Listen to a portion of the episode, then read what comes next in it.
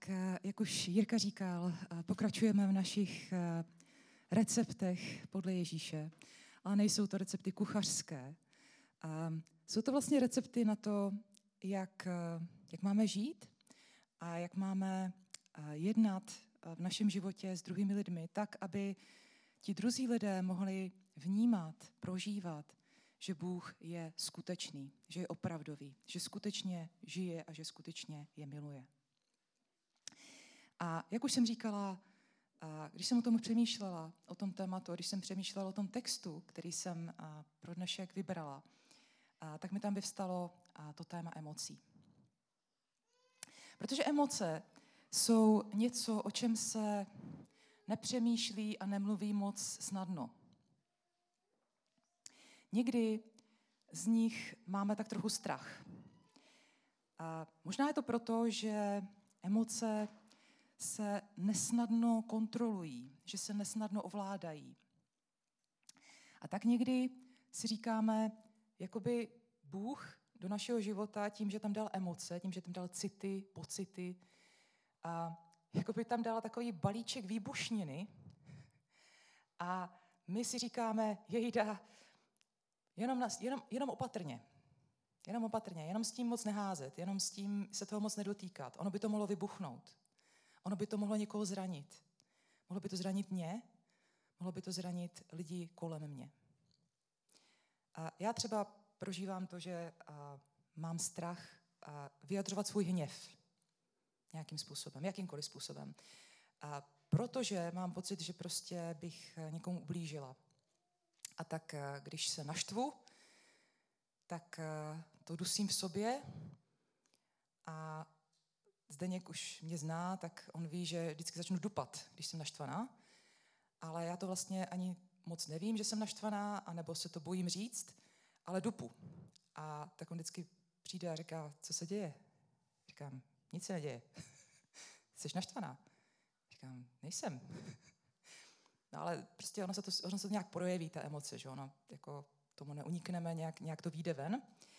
A, a je to tím, že prostě mám z toho strach. Mám strach prostě říct, zlobím se, mám strach nějak to ukázat. Prostě emoce vnímáme často jako něco podezřelého, něco nebezpečného. Jenomže, jenomže, problém je v tom, že emoce jsou naší součástí. Je to něco, co do nás Bůh vložil a měl k tomu dobrý důvod a jsou součástí naší duše, jsou součástí toho, kým jsme, naší osobnosti. Tak jako naše myšlení, tak jako naše vůle, tak jako naše rozhodování, tak jako naše postoje, i emoce jsou součástí toho, kým jsme. Nemůžeme se jim vyhnout, nemůžeme se jich zbavit. A emoce mají úžasný záměr, úžasný boží záměr. Oni mají zabarvovat náš svět. Existuje prý až 34 tisíc různých emocí. Můžete si to představit? 34 tisíc různých emocí. Já umím vyjmenovat tak 10. A to jsem se ještě hodně snažila. A představte si 34 tisíc emocí. A různé odstíny, různé mixy těch emocí. Prostě to všechno, co prožíváme. To je úžasná rozmanitost, úžasná barevnost našeho světa. Schválně, jak se cítíte zrovna teď? Jak jste se cítili, jak jste se cítili od rána? Kolik emocí už jste prožili od rána? Jirka se cítí modře. Um, a představte si, představte si, že byste od rána až do teď vůbec nic necítili. Jak by to, jaký by to bylo? Prostě svět by byl, svět by byl šedý, nudný, bylo by to o ničem. Nic bychom neprožívali. Svět by byl prostě hrozná nuda. A my bychom nevěděli nic sami o sobě, co vlastně prožíváme a proč to tak prožíváme. Bůh do nás vložil emoce se svým dobrým záměrem. Je pravda, že tím, že žijeme v tomhle padlém světě, tak prožíváme i záporné emoce. Prostě reagujeme na ty negativní věci, se kterými se setkáváme. Takže prožíváme hněv, prožíváme zklamání, prožíváme smutek a prožíváme strach. A to se nám někdy nelíbí, že? Ty záporné emoce, to není příjemný. Ale představte si, kdyby nebyly vůbec žádné emoce. To by bylo hrozný. A Bůh tím, že do nás ty emoce vložil, tak nás vlastně učinil podobnými sám sobě. Protože Bůh emoce prožívá. Nevím, jestli jste, si to, jestli jste si toho někdy všimli, ale Bible je plná emocí. A Bůh tam mluví o tom, co on prožívá, jak on vnímá věci a jak on prožívá emoce. On sám je má, emoce, on se jich nebojí a on uh, o nich mluví otevřeně ve svém slově. A chce, abychom my se naučili emoce ve svém životě zvládat, abychom se naučili s nimi pracovat, abychom se naučili s nimi správně žít. Dali, dali jim to správné místo ve svém životě, tak to, které jim patří. A úplně nejúžasnější věc na emocích je, že je prožívají i všichni lidé kolem vás. A Bůh udělal takovou zvláštní věc, že způsobil, že emoce jsou něco, co zbližuje lidi. Emoce jsou, mají úžasný potenciál zbližovat lidi. A myslím, že jsme to všichni prožili právě během lockdownu a během covidu a během té krize, kdy jsme byli zavření doma a komunikovali jsme s ostatními jenom přes ty obrazovky. Pamatujete si, jak to bylo těžké? Jak to bylo najednou ploché, jak to bylo náročné a prostě ten to setkání třeba nějakým způsobem jako vést nebo, nebo prožít nebo, nebo prostě navázat kontakt s tím druhým člověkem. A bylo to náročné právě proto, že ta obrazovka prostě nedokáže přenést emoce tak, jako je dokáže přenést mezilidský kontakt, když jsme spolu, když se vidíme, když spolu mluvíme. Je to mnohem těžší prostě číst ty, obro- ty emoce přes obrazovku. A proto to bylo tak těžké. A proto, bylo to, proto to bylo tak nepříjemné. A když my zažijeme ten okamžik, kdy někdo pochopí naše emoce, vcítí se do nich, sdílí je s námi, tak je to vždycky strašně jako důležitý moment, zbližující moment pro ty dva lidi. Vzpomínám si na jeden, na jeden rozhovor, který jsme měli se Zdeňkem během manželských večerů, který dělali, které organizovali Mazurovi. My jsme se toho zúčastnili a byl tam jeden uh, prostě večer, uh, ve kterém jsme se bavili právě o, uh, o emocích. A byl takový zvláštní, zvláštní úkol, že jsme měli napsat navzájem si, jako manželé, jsme si měli navzájem napsat, a co prožíváme, jaké emoce prožíváme v okamžiku, kdy spolu máme nějaký konflikt kdy eh, prostě prožíváme nějakou těžkou situaci mezi námi. A tak my jsme si jako, jsme tam seděli, tak jsme si prostě každý napsali tu větu, jako co, co prožívám, když prostě spolu máme konflikt. A pak jsme si to navzájem přečetli. A bylo to, bylo to pro mě naprostý šok. Protože jsem poprvé v životě, po 18 letech manželství, jsem pochopila, jak se zde cítí, když prožíváme konflikt. A pro něho to byl to bylo překvapení taky, že zjistil, co já prožívám, když, když prožívám konflikt. A ten okamžik, kdy jsem, tomu, kdy jsem tomu jako porozuměla, kdy jsem pochopila tu jeho emoci, kterou on prožívá, tak pro mě byl strašně důležitý. Hodně, hodně nás to zblížilo v tu chvíli. Jsou to, jsou to hodně důležité okamžiky. A o tom dneska, o tom dneska chci mluvit, o tom příběhu. Ten, ten příběh bude o jednom důležitém okamžiku, kdy lidé vnímali, že Bůh, že Ježíš sám cítí jejich emoce a přesvědčilo je to o tom, že Bůh je skutečný, že Bůh je opravdový. Já jsem proto vybrala eh, text, který eh, asi známe. Eh, je to text z 11. kapitoly Janova Evangelia. A vyskytují se tam tři postavy, které bychom měli tak nějak poznat dopředu. Jsou to tři sourozenci. Jmenují se Lazar, Marta a Marie. A bratr a dvě sestry, kteří žili spolu ve vesnici jménem Betanie. A oni se vyskytují v evangelích asi třikrát, tyhle postavy. Dokonce v různých evangelích, v Lukášovi jsou a v Janovi jsou. A asi nejznámější příběh o těchto třech je, když Ježíš přijde do jejich domů a je tam taková praktická žena, Marta, která prostě pobíhá a hostí a stará se a uklízí a tak. A Ježíš ji napomene, protože její sestra Marie sedí u Ježíšových nohou a poslouchá to, co Ježíš říká. A Ježíš prostě napomene tu Martu a říká, prosím tě, ty se staráš o spoustu věcí, ale důležité je naslouchat mě. Takový známý příběh o starostlivé Martě a o tom, jak Ježíš pokáral. A potom je právě důležitý ten příběh, který dneska budeme číst, a to je o Lazarově vzkříšení.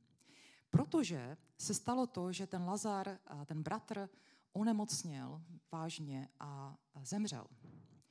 A Ježíš se doslechl o té jeho emoci, o, o té jeho, pardon, o té jeho nemoci a, a slyšel o tom, věděl o tom, že je nemocný, ale nevydal se hned na cestu do té Betanie, aby mu nějak pomohl, ale počkal dva dny na tom místě, kde byl a teprve potom se do té Betanie vydal, jenomže to už bylo pozdě, protože Lazar zemřel mezi tím. A tak tam, kde začneme ten příběh číst, už je v okamžiku, kdy Ježíš přichází do té Betanie a tam se vlastně odehrávají, odehrávají jakoby smuteční obřady nebo smuteční truchlení za toho Lazara. On už je v hrobě, ten Lazar už je pohřbený v hrobě a je tam spousta lidí, kteří tam přišli tu Martu a Marii utěšit. A odehrává se tam vlastně a, nějakým způsobem jako pokračování toho pohřbu, pokračování toho truchlení. Tak já přečtu nejdřív a, verše, je to 11. kapitola Janova Evangelia, a já přečtu nejdřív verše 20 až 27. Když Marta uslyšela, že Ježíš přichází, šla mu naproti. Marie zůstala doma. Marta řekla Ježíšovi, pane, kdybys byl zde, nebyl by můj bratr umřel. Ale i teď vím, že za cokoliv požádáš Boha, Bůh ti dá. Ježíš řekl, tvůj bratr vstane.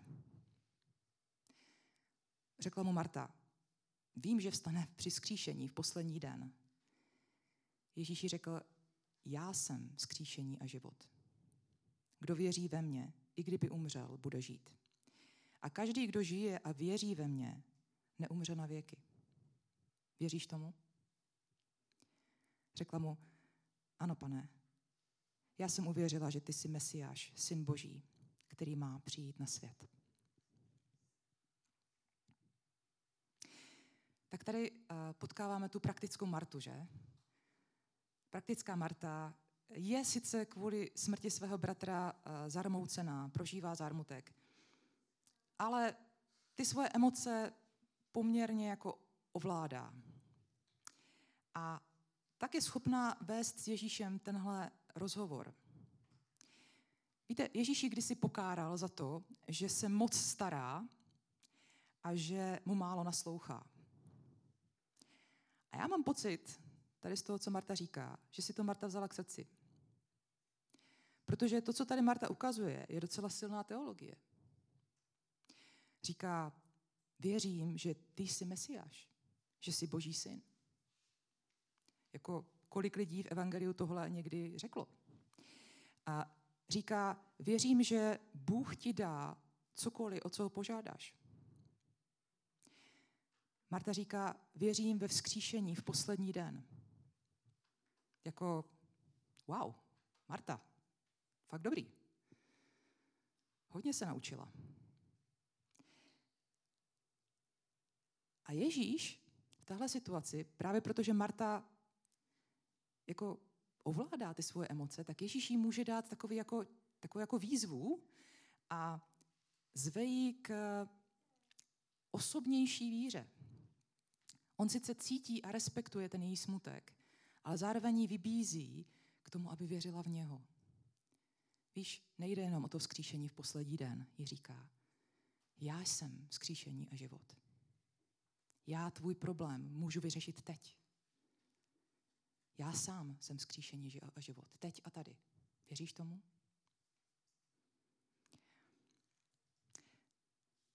Budeme teď pokračovat v tom příběhu od verše 28 dál.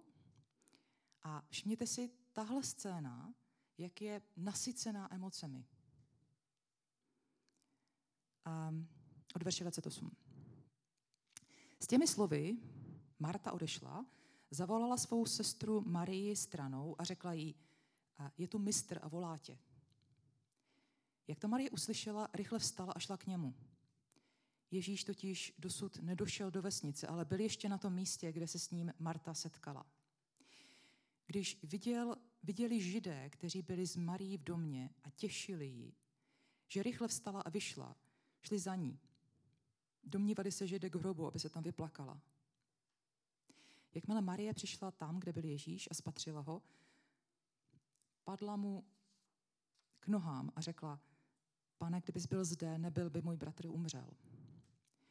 Když Ježíš viděl, jak pláče a jak pláčou i židé, kteří přišli s ní, v duchu se rozhorlil a byl z toho rozrušený. Řekl, kam jste ho položili? Řekli mu, pane, pojď se podívat. Ježíšovi stoupili do očí slzy. Židé říkali, hle, jak jej miloval. Někteří z nich však řekli, když otevřel oči slepému, nemohl způsobit, aby tento člověk neumřel? Ježíš, znovu rozrušený, přichází k hrobu.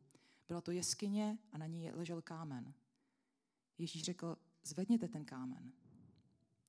Sestra zemřelého Marta mu řekla, pane, už je v rozkladu, vždyť je to čtvrtý den. Ježíš odpověděl, neřekl jsem ti, že uvidíš slávu Boží, budeš-li věřit?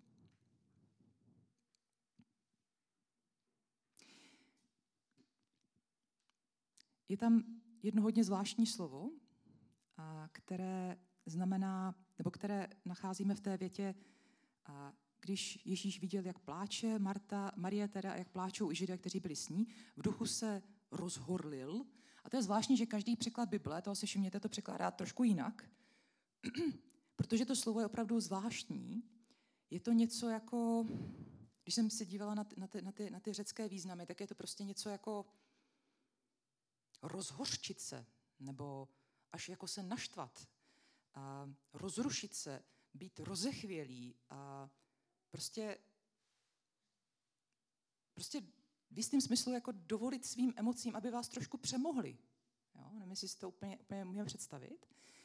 A tak je tam někde v některých překladech, že Ježíš zasténal v duchu. Jo? Přeložená, přeložená tahle, slovo. Prostě Ježíš byl jako v nějakém rozechvělém, rozrušeném stavu. A opakuje se to tam ještě dál a v tom, že v tom verši, kdy se řík, píše, že Ježíš byl znovu rozechvělý, rozrušený, přichází k tomu hrobu. Je to, je to scéna, která je nabita emocemi.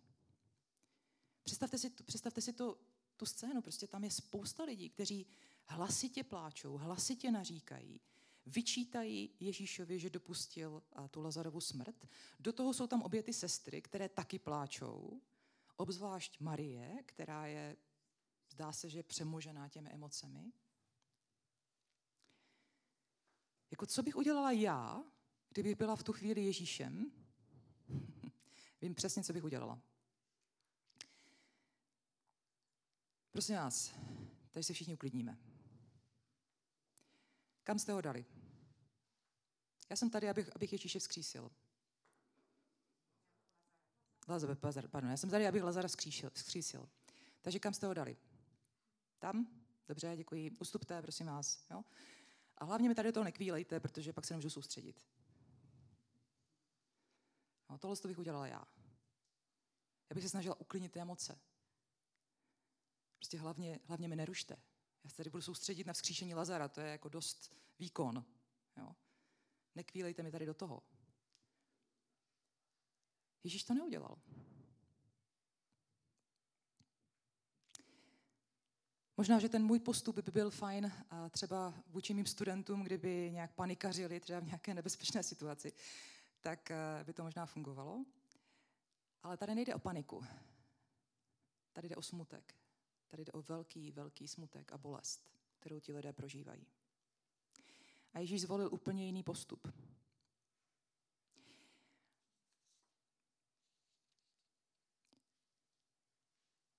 Ježíš se těch vyhrocených a vlastně negativních, bolestných emocí nebojí. Nevyhýbá se jim. Nepovažuje je za trapné, nebo nevhodné, nebo hlasité. On vyjadřuje naopak svoji vlastní emoci, vciťuje se do těch lidí a nestydí se za to. Jde do toho. On totiž ví, že je to pro ty lidi důležité, aby se do nich cítil. Protože oni z toho mimo jiné poznávají, že on Lazara skutečně miloval. A, přes, a nemůžou mu vyčítat to co, to, co udělal, to, pro co se rozhodl. Že přišel až poté, co Lazar zemřel. A nakonec Ježíš Lazara vzkřísí ale vzkřísí ho se slzami v očích. A to je hrozně důležité. Je to hrozně důležité pro ty lidi, kteří jsou kolem něho. Ježíš už předtím řekl svým učedníkům, že ta smrt, ta Lazarova smrt, je vlastně jenom spánek. Když se s nimi o tom bavil, s těmi učedníky, tak jim řekl, Lazar usnul. Oni tomu nerozuměli, mysleli si, že opravdu Lazar jenom usnul, ale Ježíš jim potom vysvětlil, že mluví o smrti. A Ježíš, jakoby z toho božího pohledu, který se nám tady otvírá, a Ježíš říká, smrt je jenom spánek. Trvá to jenom chvíli. Je to jako když se probudíte po nějakém spánku. Takhle to vidí Bůh. Je to, je to spánek, ze kterého všichni procitneme. Je to jenom otázka času. Ale přesto, přesto, co on sám o, o smrti si myslí a přesto, jak on sám ji vnímá, tak cítí s těmi lidmi a cítí to, že oni prožívají smrt jako konečnou věc, jako hrůzu, jako, jako prostě nezměnou, ne, nezměnitelnou a nezměnitelný ortel.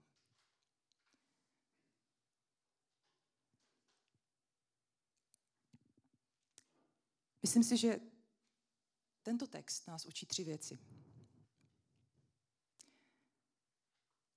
Jednak nás učí, že Ježíš s námi cítí. A v listu Židům 4.15 se píše, nemáme takového velekněze, který by s námi nemohl soucítit v našich slabostech. Nýbrž takového, který ve všem prošel zkouškami, podobně jako my, avšak bez hříchu. Nemáme velekněze, který by s námi nedokázal soucítit v našich slabostech. Jako věříme a prožíváme ve svém životě to, že Ježíš cítí s našimi emocemi, i s těmi negativními, i s těmi, které prožíváme v našich zkouškách. Věříme, že Ježíš jako může cítit i s našimi nepodstatnými nebo dokonce dětinskými emocemi, za které se stydíme, s našimi slabostmi, s těmi věcmi, za které se i bojíme vyjadřovat před ostatními, protože je neovládáme, protože je nedostatečně kontrolujeme. Jako věříme tomu, že on je schopen cítit i tyhle věci, že ho to zajímá, pro mě to není úplně jednoduché tohle. Tomuhle věřit. Protože uh, jsem vyrostla v rodině, kde se tohle nepovzbuzovalo. A moji rodiče prostě nevyjadřovali to, že by se mnou cítili, že by nějakým způsobem mě umožňovali cítit moje emoce. A tak je pro mě těžké, že tohle by mohl pro mě dělat Bůh. Ale je to tak. Bůh je dobrý otec, který je dokonalý otec, který dokáže cítit emoce svých dětí. chci si to učit. Chci se učit tohle vnímat. Protože když budu vnímat, že Bůh cítí se mnou, pak dokážu i já líp cítit s ostatními. Ještě se k tomu dostanu. Druhá věc, kterou si myslím, že nás ten text učí. První věc, Ježíš cítí s námi. Druhá věc, Ježíš nás učí hodnotu našich emocí. Přičítat jim váhu, dávat je na správné místo v našem životě. Nakolik, nakolik vpouštíme emoce do a, svých vztahů, do svých modliteb, do svého uctívání Boha. Slyší o nás, od nás Bůh o našich emocích? Říkáme mu o nich? Když čteme Bibli a je tam napsané o nějaké emoci, a jako tak to sklouzneme očima, jakože, no, tak cítil smutek, no, fajn. A nebo si uděláme čas, aby jsme jako si uvědomili, jak se ten člověk cítil. Nebo když tam Bůh mluví o tom, že, že se cítí třeba zoufalé nad tím Izraelem, jako co s vámi mám dělat, že? Jak tam jsou takové ty verše, Bůh si, Bůh tak jako naříká úplně. Jako co s vámi mám dělat, už nevím si s váma rady. Jako udělám si čas na to, aby jsme jako prožili tu emoci? Bible je plná emocí. Je to úžasné, jak je plná emocí. Nakolik, prostě nakolik ty emoce vnímám a nakolik s nima pracuju ve svém životě. To neznamená, že by emoce měly být můj pán. Neznamená to, že bych jimi měla být nějak vláčená, že, bych, uh, že by měly ovlivňovat moje rozhodování nějakým způsobem negativním. Protože, jak jsem říkala, emoce jsou součástí mé osobnosti, jsou součástí mojí duše a moje duše obsahuje i rozum, myšlení, postoje a vůli. Ale ty emoce tam jsou a jsou důležité. A já se musím učit s nimi, s nimi zacházet a pracovat. Takže Ježíš nás učí to, že On s námi cítí, Ježíš nás učí to, že naše emoce mají váhu, že jsou důležité, že patří do našeho života. A třetí věc. Ježíš nás učí, že my máme přičítat váhu a hodnotu emocím druhých. Bůh nás volá k empatii, k vcítění s druhými lidmi, a píše se v Bibli, radujte se s radujícími, plačte s plačícími. Nevím, jestli jste to někde zkoušeli. Radovat se s radujícími a plakat s plačícími. Já to někdy zažívám, když pracuji na Křence, tak eh, ta ulice, která je těsně u toho gymnázia, tak tam jako bydlí, no, prostě lidé s nižším sociálním statutem, asi tak to řeknu. Je tam taky armáda spásy a jako ta ulice je dost hlučná někdy, protože jsou tam ti lidé prostě výjdou z domu a začnou projevovat své emoce. Třeba tak, že na sebe křičí, a různě si spílají navzájem a, a, a tak dál. Prostě je to taková emocionální ulice. A někdy, když jako učíte a máte otevřený okna, tak, tak to jako slyšíte docela. A, a tak dobře, jako ne, že bych se úplně chtěla vcitovat do, do emocí uh, lidí, když jsou naštvaní třeba, ale třeba jsem zažila situaci, kdy prostě jedna paní tam plakala, jako hodně plakala, protože asi něco ztratila, nebo prostě jo, byla v nějaké situaci zoufalé. A teď já jsem si vzpomněla ten na ten verš, jako plačte s plačícími. A teď jsem si říkala, co mám dělat? Jako, mám, mám se tady rozplakat, mám, mám jako za ní jít, nebo mám to? Tak jsem se jako ptala, jako, co, se, co se stalo, nebo a to a ona právě v těch emocích jako nebyla úplně schopná mi to vysvětlit. A já už jsem pak musela jít do té práce, ale prostě byla taková zvláštní situace, úplně si to pamatuju, že prostě tady ten verš se mi vybavil. Prostě radujte se s radujícími, plačte s plačícími. Em, jako mějte empatii, vcitujte se do, do lidí okolo. Jak jsem říkala, je to, je to strašně zbližující věc. Když tohle uděláme, tak lidé prostě pocítí, že Bůh je skutečný, že my jsme skuteční, že, že nejsme prostě nějaký fake, ale že jsme jim blízko. A nejenom to, nejenom to, že by, nás, že by nás Bůh volal jenom k empatii, on nás volá i k soucitu, nejenom k cítění, ale k soucitu. Známe příběh milosedného Samařana, že? který se nejenom vcítil do toho chudáka člověka, co tam ležel prostě na zemi zbytý od zlodějů, nejenom, že se vcítil a šel dál. On soucítil a jeho vcítění následoval nějaký čin. Jednal na základě toho soucitu.